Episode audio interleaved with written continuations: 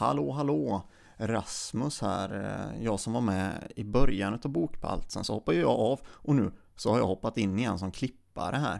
Och på ett helt eget initiativ så har jag valt att lägga in mig själv som en liten inledande röst här. Får vi se, jag har inte alls frågat vad Elmis och Tobbis tycker om det. Jag kanske får kicken härifrån, de kanske tycker det är nice. Det får visa sig i nästa avsnitt. Det ska bli spännande tycker jag. Hur som helst, här kommer alltså ett sommarläsningsavsnitt. Och det kanske är lite sent här nu i slutet på juli att publicera det avsnittet då. Men ja, ni kan ju lyssna nu och så tar ni till er det som sägs och applicerar det till nästkommande sommar. För det kommer även en sommar nästa år alltså. Och sen vill jag passa på att gratulera Elma både för det ena, andra och tredje. Hon kommer snart redogöra vad det är som jag grattar för här nu då. Den kommer alldeles strax. Grattis Emma. Mycket, mycket spännande. Och sen innan avsnittet drar igång här nu så vill jag också klargöra en liten grej. Tobias anklagar Thomas Bolme för att freebasea. Och Tobias menar inte riktigt det som freebasea betyder här då. Det är ju viktigt med språket att komma ihåg det. Att ord kan betyda lite olika saker och sådär. Och för freebasea då, det är som bekant när man elda lite på droger och inhalera de ångorna då. Och det är inte vad Tobias anklagar Thomas här för då. Ja, jag ville bara ta upp det. Nog från mig. Nu drar vi igång med Bokpalt här då, ska vi se. Mycket nöje.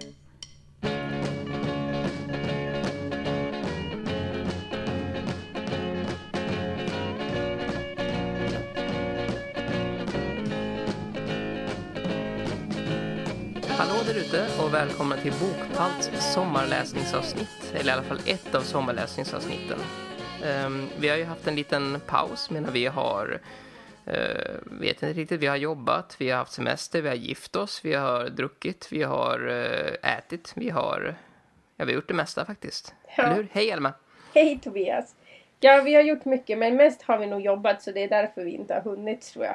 Ja, den största handlingen alltså som specifik gärning står ju du för du har ju gått och gift dig. Ja, jag har gått och gift mig och sen har jag blivit på smällen. Och så har jag köpt hus. Jag har gjort allt på en och samma gång. Du har blivit på smällsmällen dessutom för du ska ju få tvillingar. Ja, och när jag berättade för dig så blev du glad för då kunde vi läsa på temat tvillingar. Så det var ju bra att du såg en fördel i det.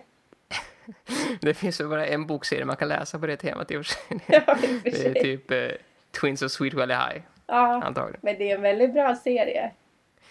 Ja, jag vet inte det. Jag har aldrig fastnat riktigt. Jag vet att vi hade böckerna hemma för mina systrar läste dem. Men jag läste ju annan dussinlitteratur, typ Phantom Valley hette de jag läste. Det var så här skräckböcker för ungdomar som var faktiskt väldigt bra, men läskiga. Mm. Det kanske var så här typiska tjejböcker på 90-talet. Ja, de var ju designade så i alla fall och antagligen så marknadsfördes de så också. Eller ja, jag vet inte 17. Fast i och för sig Kitty slog ju också igenom och hon var väl ändå mer över gränserna. Var det inte så? Eller läste du inte Kitty heller? Nej, min stora syster läste ju Kitty. Men det kan ju liksom ha format min bild av Kitty-böckerna också att det är att man tänkte att det fanns en nischad läskrets där. De som är som min syster läser den här boken. Och jag läser Phantom Valley och Sora-böckerna. It's too bad, it's too bad, it's too bad that she's dead. Men vi ska i alla fall prata om sommarläsning i det här avsnittet. Och vi kan väl inleda med dig. Vad är din sommarläsning? Jag brukar ofta samla massa böcker på en hög och tänker att jag ska läsa allt det här på sommaren. Det brukar alltid vara massa olika slags böcker. Typ någon ungdomsbok och någon lite mer så här, självbiografi av något slag och någon lite tyngre bok och någon deckare och sådär. Och det är oftast böcker som jag samlar på mig under hela våren och tänker att sen när jag har tid då ska jag plöja igenom och bara ligga ner och läsa. Och någonstans i den här fantasin kan man väl säga brukar jag glömma bort att jag har 2 barn som behöver sysselsättas och att det inte bara är att lägga sig och läsa. Så att högen brukar vara väldigt Ja, den brukar inte vara så avbetad som jag har tänkt mig innan sommaren liksom börjar så. Och sen när du väl har läst Hildur och sätter dig ner, då blir det ofta så att man tänker att man inte, alltså att man pallar inte utan man tittar bara rakt fram. Eller att man funderar på saker man ska göra och saker man måste göra. Så det här med att lagra läsning funkar inte riktigt. I alla fall inte för de flesta. Nej, så är det. Snarare blir det som någon slags stressmoment tycker jag. Att man, just då alla de här böckerna jag måste läsa. Men så är det i år också. Att jag har massa böcker som jag ska läsa. Och jag har gjort det osmart att jag har börjat på alla samtidigt. Och tänkt att jag ska nog kanske fastna i någon. Och jag har inte fastnat i någon ännu. Okej, så nu har du typ någon slags sammanhängande berättelse i ditt huvud. Där det är någon som begår ett mord. Och sen så kommer filosofen Descartes in i alltihopa. Ja, och sen är det en kärleksdrama. Och det blir alldeles galet det där. Vilka drömmar du måste ha. Det blir jättesnurrigt. Så att, ja. Men ja, vi kan gå in på mina böcker om en stund. Men du kan berätta lite om hur din sommarläsning brukar se ut. Ja, hur den brukar se ut, det är lite sporadiskt. Så jag kan berätta hur den ser ut den här sommaren. Jag har ju jobbat oavbrutet sen i december på Göteborgsposten. Först så hade jag ett vikariat och sen så fick jag ett sommarjobb där direkt efter. Så jag har ju då jobbat i 8 månader i sträck nu utan semester. Så jag har väldigt svårt att liksom palla med och läsa. Så jag känner mig lite slut i huvudet ofta. Det jag gör då, något som är väldigt bra att man läser dussin litteratur som ljudbok. Alltså, ja, att det finns olika appar och tjänster där man kan streama ljudböcker. Och jag har en av dem. Och då har håller jag just nu på att lyssna igenom Jan Guillous Hamilton-svit. Så, han har skrivit 10 jäkla böcker om den här svenska adliga spionen Hamilton som jag sitter och lyssnar på. Och grejen, det är faktiskt spännande. Alltså, Ibland så är det ju lite yxigt. Ibland är det väldigt macho. Ibland är det homofobiskt. Ibland är det typ... Ja, men det är ganska så mycket som man tänker att det ska vara. Men samtidigt så är det ju spännande. Och det är faktiskt ganska välstrukturerat hela de här internationella konflikterna etc. etc. Alltså det är ju en svensk insbond om man verkligen ska hårdra det och så. Så det har jag sysslat med. Det tänkte jag vi kunde prata om också. Vi kunde prata om det här med ljudböcker och uppläsare. För det har jag då haft mycket gott om tid att tänka på. För när jag åkt fram och tillbaks från jobbet så har jag lyssnat på de här böckerna. Och så har jag reagerat på olika saker och tänkt att får man göra så? Ska det vara på det här sättet? Men ja, men vi kommer dit helt enkelt. Ja, nej. Ja. Jag tycker ju att ljudböcker är jättesvårt. Att jag somnar ifrån. Eller liksom börjar tänka på annat och så har jag svårt att liksom bibehålla intresset om det inte är en uppläsare som är väldigt så här inlevelsefull och liksom gör att man måste lyssna aktivt. Annars så kan jag vara så här, gud, nu har jag lyssnat i en kvart, jag vet inte vad som har hänt. Nej, det är ju synd. Men jag tror att det är en övningssak. Jag känner igen mig i det där. Och jag menar inte att man övar sig i att bli bättre på att ta till sig historien. Det tror jag inte man blir. Utan det man övar sig på, det är den här toleransen mot att man måste ibland spola tillbaka för att liksom lyssna om vissa sekvenser. Eller att man måste typ kanske ta sig igenom 2 minuter man har hört tidigare bara för att liksom få grepp om historien igen. Jag tror att det är som en disciplin som man erövrar steg för steg. Ja. Ja, nej, jag har aldrig haft tillräckligt mycket tålamod.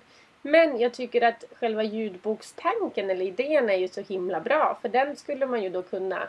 Jag menar, jag skulle ju kunna göra det med mina barn när de härjas. Så skulle jag bara kunna skärma av dem genom att sätta in ljudboken i öronen. Jag ser ju dem fortfarande så att de inte slår ihjäl varandra. Men jag har en helt annan miljö i mitt huvud. Precis. Du lyssnar på någon så här väldigt, väldigt vacker...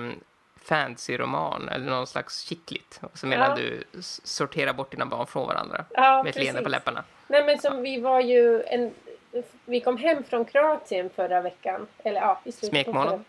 Nej, det var ingen smekmånad utan mer en familjesemester med mina föräldrar och mina barn och annan släkt liksom.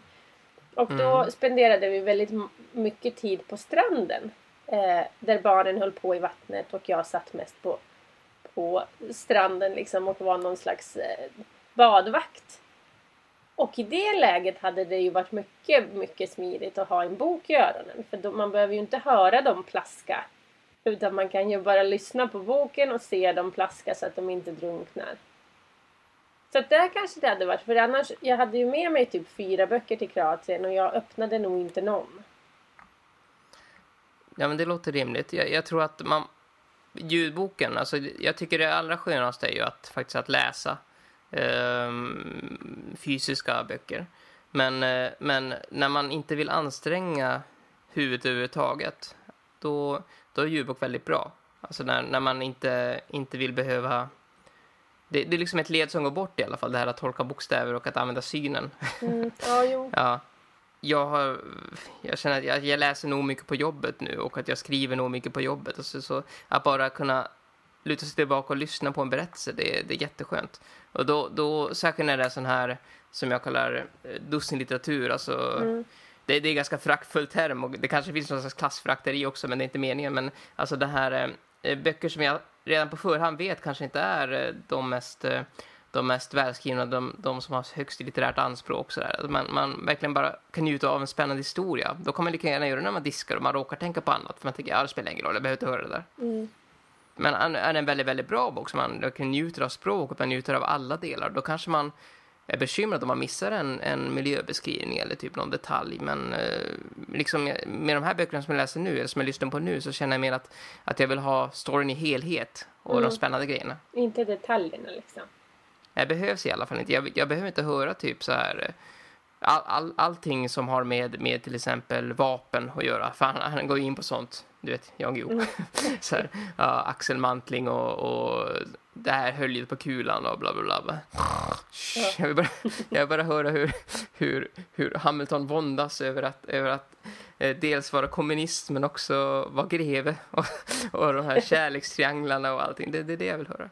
Det är som den här 50 Shades of Grey böckerna när man bara bläddrar fram till själva sexscenen för att det är det man vill läsa. Ja, fast i det här fallet är det mer så här ta ihjäl 4 israeliska agenter istället för att typ ligga med Anastasia Steele. Nej, hon heter inte Steele, va? Jo, Anastasia Steele och han heter Grey. Ja, jo. Ja, men apropå den boken så läste jag ju halva första boken. För att alla hade pratat så himla mycket om den. Och jag tröttnade så himla fort på alla de här sexscenerna. För ingenting nytt hände. Det var ju liksom, jag vet inte heller vad jag hade föreställt mig. Men på något sätt var det bara så här, nej men jag orkar inte. Han är ju bara, ja. Jag läste aldrig ut den där boken. Utan jag hamnade någonstans i mitten. Och den ligger någonstans och dammar. Ja. Men sen så såg jag att filmen hade kommit. Och den var ju också väldigt upphypad kring Alla hjärtans dag. Och alla de här som hade läst och var så begeistrade i boken gick och stod och köade för biljetter. Men nu hade filmen kommit på vår tv-box och så tänkte jag att medan min man klyschigt nog satt och tittade på fotboll så satt jag och tittade på det här. Och det var mycket bättre än boken, tyckte jag. Det kanske var för att det var inte liksom, och filmen var, det var ju inte fler sexscener i filmen, det var snarare färre, men att det var... Att det kanske är lite det här med ljudbok som du pratar om också. Att det var lättare att få grepp om hela historien. Att det var inte bara de här 6 scenerna som man liksom återkom till. Utan att persongalleriet blev mycket mer, jag vet inte, utvecklat. Jättekonstigt. Men så då blev jag sugen på att läsa nummer 2 i den här boken. För att se vad som händer. Vilket jag inte hade väntat mig. Okej, så du har läst nummer 2 nu? Nej, jag har inte tappat mig. Nej, jag har inte orkat det än. Men jag blev nyfiken av filmen men inte av boken. Och det har typ aldrig hänt.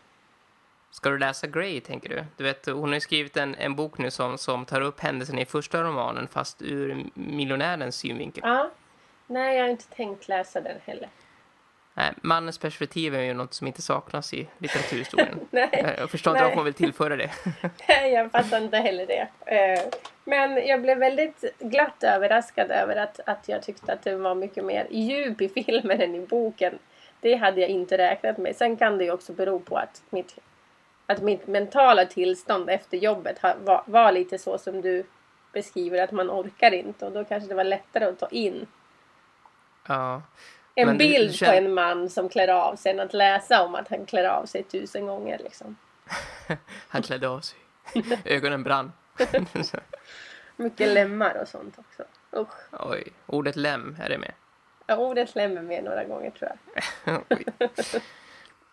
Men du hade ändå en drift liksom att se filmen också när du hade upplevt boken så fruktansvärd.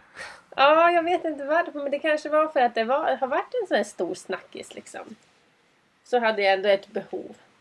Är det en bokvaltbok? Är det något som vi skulle kunna prata om? Eller känns det som att den är passé nu? Nej, men det är väl en bokvaltbok. Men den... Ja, det kan ju bli ett väldigt missigt avsnitt. För det är en väldigt märklig bok och väldigt märklig historia. Och man blir ju arg. Ja, nej, men jag tror att ilska och fniss är liksom de två stora beståndsdelarna vi brukar vinna på i Bokpalt. Så vi kanske köper den någon gång. Men sen, vi ser ju vad vi is, helt enkelt. Ja, men sen så vet jag inte. Har du sett den här serien The Fall? Nej, som är Gillian Anderson med. Ja, men precis. Och hon är någon slags tuff polis. Och så är det en massa mord. Kvinnomord. Och han som är galning i den är Christian Grey. Alltså samma kille spelar. Så det kändes så himla typiskt att en galning bara ersatte en annan galning. Det kändes väldigt passande att det var han som spelade den rollen, tyckte jag. Att ett psykfall som hatar kvinnor. Ja, ja. Spelade liksom, ett annat psykfall. Han kanske blir psykfallet nu. Vilket tråkigt typecast sådär. Du vet, man får en och samma roll hela tiden. Ja, men lite som den här, du vet, Christian Bale. Han spelade ju American Psycho i den filmen. Som också är en fruktansvärd bok ju. Men, och han blev ju lite av en galning efter den filmen. Och så tyckte jag att den här människan, vad han nu heter, jag kommer inte ihåg. Men han fick lite den. Ja, nog om detta. Apropå dussin litteratur. Precis. Ska vi ta min reflektion över ljudböcker? Vi har pratat lite om ljudböcker nu. Men jag tänkte om vi ska hålla det enhetligt så kanske vi kan ta den grejen också. Och sen kan vi gå över till vad du har på din läslista. Mm, det kan vi göra. Ja, så slipper vi prata om ljudböcker sen. Ja. I och för sig är det väldigt kul att prata om ljudböcker. Okej, det här är min fundering kring ljudböcker. Nu har inte du jättestor erfarenhet av ljudböcker. Men det kan ändå vara intressant att höra din åsikt. Ljudboksinläsare som härmar dialekter. Vad är din spontana reaktion? Att man inte ska göra det. Ja, det var också min spontana reaktion. För Thomas Bolme, som har gjort väldigt många barnprogramsröster. Till exempel Star of Singer, som jag såg väldigt mycket när jag var ung. Han var Kogo. Jag tror han var det. Ja, i och för sig. Han läser in Hamilton-böckerna. Och han har den här egenheten att han dramatiserar rösterna.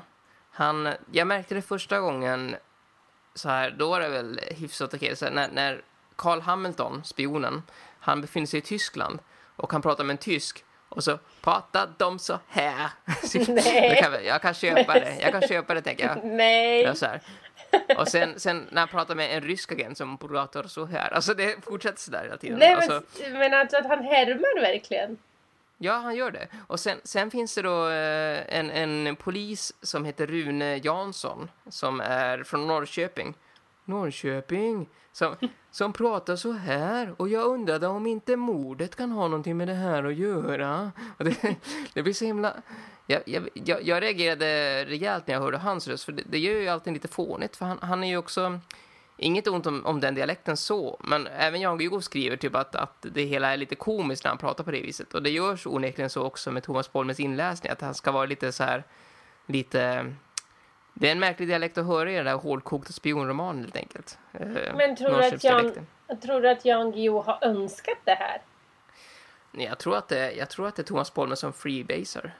Alltså att han kör på känsla. Samma sak sen när det kommer en göteborgare som de kallar för Kapten Bölja. Kapten Bölja? Det är för jävligt det här. Men låter han trovärdig i sina dialekter? Eller är det liksom som när man själv läser en barnbok? Nej, men såvitt jag kan avgöra är han trovärdig. Jag är jättedålig på dialekt. Du hörde min göteborgska nyss. Det var inte göteborgska, det var någonting helt annat.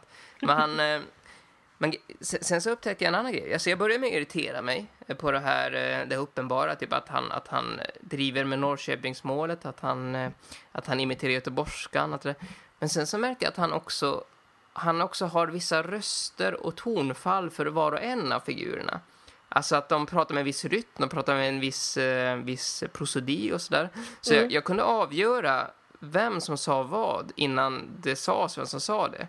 Mm-hmm. Så det alltså typ att även när det inte är någon dialekt och så, utan att jag hör bara att det här säger den här personen. Jag vet direkt att det här är den. Alltså att han har typ så här 10-15 personer i Hamilton-universat som han har egna röster till.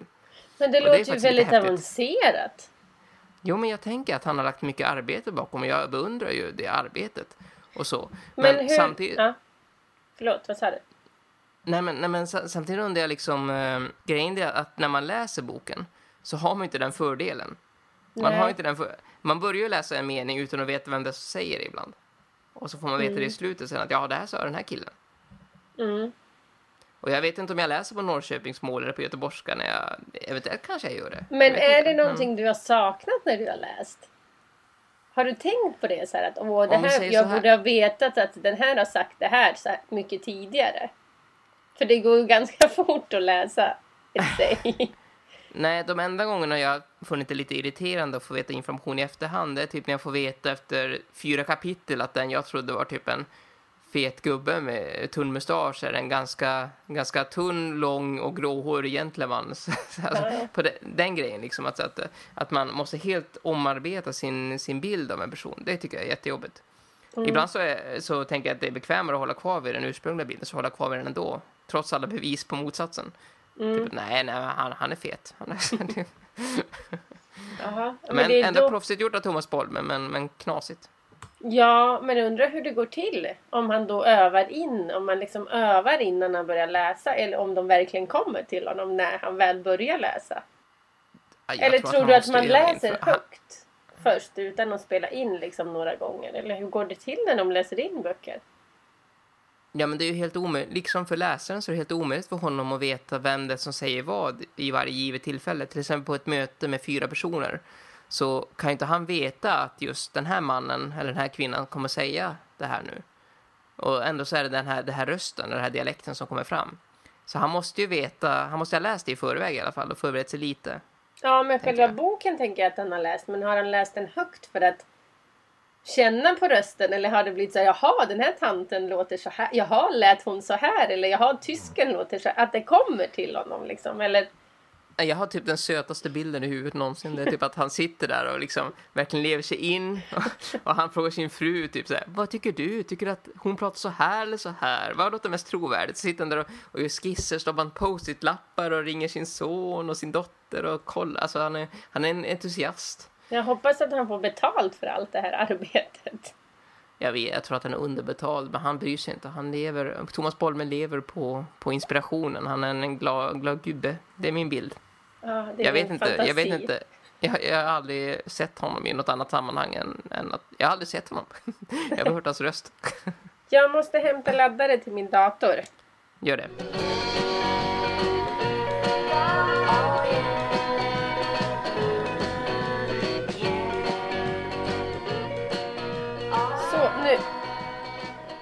Det vore ju synd om den dog. Ja, verkligen. Nu när vi har i stort sett ett helt avsnitt snart. Ja, men... vad fan, vänta. Den vill inte... Varför laddar den inte då? Helvete.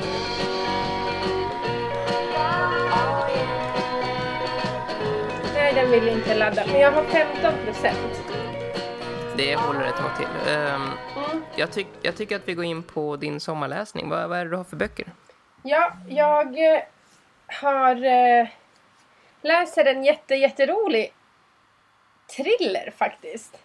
Mm-hmm. Som heter Du av Caroline Kepnes. Har du hört talas om den? Nej, det har inte gjort.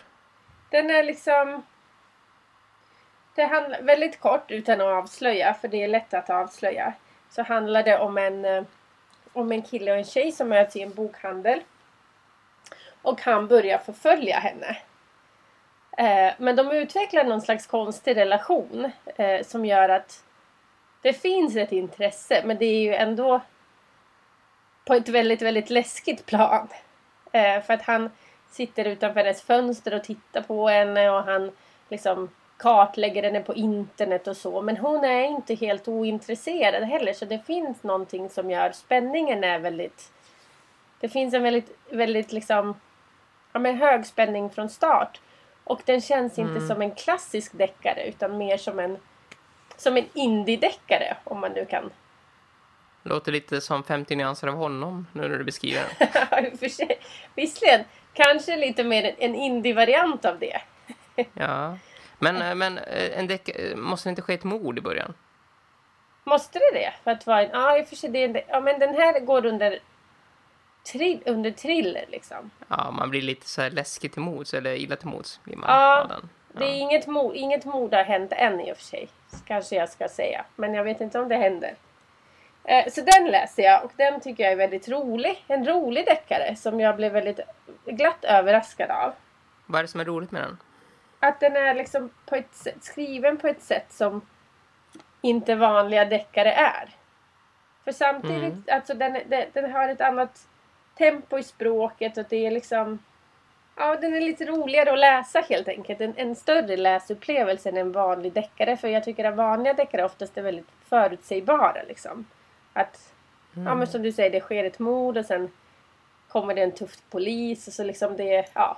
Men här är det inte så. Utan här handlar det snart... Det är nästan som en läskig kärleksroman, kan man säga, den här. Så den läser jag. Vems perspektiv är det? Killen eller tjejens? Det växlar, men just mest killens i början. Jag har inte kommit så långt i den. Halvvägs ungefär. Alltså, spännande. Men, så den skulle jag verkligen rekommendera om man vill ha lite läskig sommarläsning som ändå är lite mer oväntad. Liksom. Sen läser jag Kära Liv och Caroline. Ja, den är så jävla bra. Har du läst den? Ja, jag läste den och jag pratade med Liv Strömquist och Caroline också om den. Liksom. Ja, den, just det. Du hade ett jättestort jobb om det i GP, va? Ja, inte jättestort så, men jag pratade med dem. Jag fick typ 10 minuter med Liv i en bil på väg till tågstationen och sen fick jag 10 minuter med Caroline i Stockholm på ett fik. Så vävde jag ihop det till någonting. Ja, men inte jättestort, men jag pratade lite grann med dem och så läste jag boken som förbered. Så den är ju, jag tycker den är jättebra, verkligen. Jag älskar ju de två. Ihop. Ja. Jag tycker att de har en dynamik som är helt fantastisk. Jag har ju egentligen jag har lyssnat på podden men inte riktigt fastnat och tyckt att det har varit lite så här, ja, jag vet inte, jag har inte riktigt hittat, ja, det har varit svårt för mig. Men så var jag i Almedalen och jobbade och då var ju Liv och Caroline där och pratade om sin bok på biblioteket. Och då, ja, det var så bra och det var liksom visserligen hade hela min vecka präglats av massa gubbar som har tyckt och tänkt och så. Så att jag kanske var väldigt svältfödd på så här, kvinnlig smarthet och intelligens. Så jag svalde ju allt. Men nej, men de hade... Det var, ja, nej, jag blev jättekär i båda. Och jag blev nästan lite mer kär i Caroline än i Liv. För i Liv, jag har ju en väldigt lång... Alltså min förälskelse för Liv går väldigt långt tillbaka. Men Caroline har jag inte haft någon så här uppfattning om. Men nu är jag lite mer kär i henne än i Liv, så att jag... Nej. Var det för att ni båda var gravida? Nej, men det var för att hon var så här... Ja, men bland annat berättade hon en episod om det de hade varit på ett möte. Hon och Liv om något, inte vet jag vad. Men, och då hade hon ler tydligen inte. Hon skrattar inte, ler inte i så här sociala sammanhang, utan hon... Ja. Nej, det gjorde de faktiskt inte när jag pratade med henne heller. Och då hade den här... Jag trodde det var för att jag var dålig. Nej, men då hade den här gubben i alla fall, eller killen, mannen som hon hade pratat med, hade till slut sagt så, men vad är det med dig? Varför är du sur? Och hon bara, men jag är inte sur, jag ser ut så här. Och det tyckte jag var så himla skärmigt drag. Att det var så här, ja men vad fan, jag ser ut så här, skärp dig. Att man, nej, så jag tyckte, jag gick därifrån och var väldigt, väldigt uppfylld och... Så köpte jag boken där. Och så började jag läsa. Och jag gillar den. Tycker den är väldigt rolig. Men den har jag också bara kommit halvvägs i. Och det är så här roliga svar. Och jag tycker att podden nu också har fått ett nytt liv för mig. På något sätt. Oj. Så nu är det två liv. Ja. Ja, konceptet är att de får svara på frågor som deras lyssnare skickar in till dem. Precis. Jag tycker, alltså jag tänker att det här är som en feministisk och marxistisk version av The Golden Year av Hanna och Amanda. För de har ju också sagt att de tar sig an olika ämnen, och de pratar till exempel om när man ska ditcha en kompis och sådär, och typ när man alltså, de är ungefär samma ämnen som Liv och Caroline. Det är bara att Liv och Caroline har ett lite mänskligare, inte mänskligt ska jag inte säga, men de har ett annat perspektiv som kanske passar en annan målgrupp bättre. Ja, det beror väl kanske lite på hur man själv är, tänker jag. Ja, så är det ju. Att den målgruppen som lyssnar på Hanna och Amanda kanske inte skulle tycka att Liv och Caroline är så kul. Nej, eller så skulle de det. Men man har ju lite... Jag tror att Liv och Caroline och Hanna och Amanda, att de har väldigt olika bakgrund, och att de bemöter saker på olika sätt. Och det kanske är nyttigt att lyssna på båda för att få båda världarna. Ja, kanske. Det kanske skulle bredda fler synfält. Ja, i alla fall. Så den är ju också ett jättebra tips. För det som är fördel med den, det är ju att man kan lägga ifrån sig den och plocka upp den. Och så behöver man inte... Ja, men när man har läst en fråga liksom, eller ett svar, så är man ju... Sen är man färdig, och då kan man somna ifrån på ett annat sätt än vad man kan från en historia kanske. Sen så läste jag en bok som heter... Du ser, jag har ju den här högen. Fattar inte hur du pallar. Men jag läser en bok som heter Jag är tyvärr död och kan inte komma till skolan idag, av Sara Olsson. Som handlar om att göra slut när man är 17 år. Oj. Och den är jättebra, för jag känner igen mig så himla mycket i den. Från när min första kille gjorde slut med mig. Så det var väldigt... Jag tycker den är väldigt talande och väldigt lättläst. Och också lätt att ha med sig och lägga ifrån sig så. Och sen läser jag en sista bok, och det är Att föda. För att jag ska föda 2 barn. Är det så steg för steg handbok? Eller? Ja, men jag blir så provocerad, för det finns ju typ nästan inga som helst, eller avsnittet om tvillingar eller kejsarsnitt eller sätesförlossningar, som det troligtvis blir när det är 2, så är det jättekort. Så att det är liksom jättesvårt att lära sig saker. Vad är sätesförlossning? Det har jag hört talas om. Det är när bebisen, i vanliga fall så ska bebisen komma med huvudet först. Ja. Och det är bra. Men i säte då kommer den med rumpan först. Och okej, då kan det fastna. Det är vanligt. Och det ja, men tvillingar kan det vara så att den ena ligger med huvudet först och den andra kommer i säte. Och då kan 2:an fastna på väg ut. Jag var ihop med en tvilling en gång. Och de hade en trilling. Men tydligen så åt de den.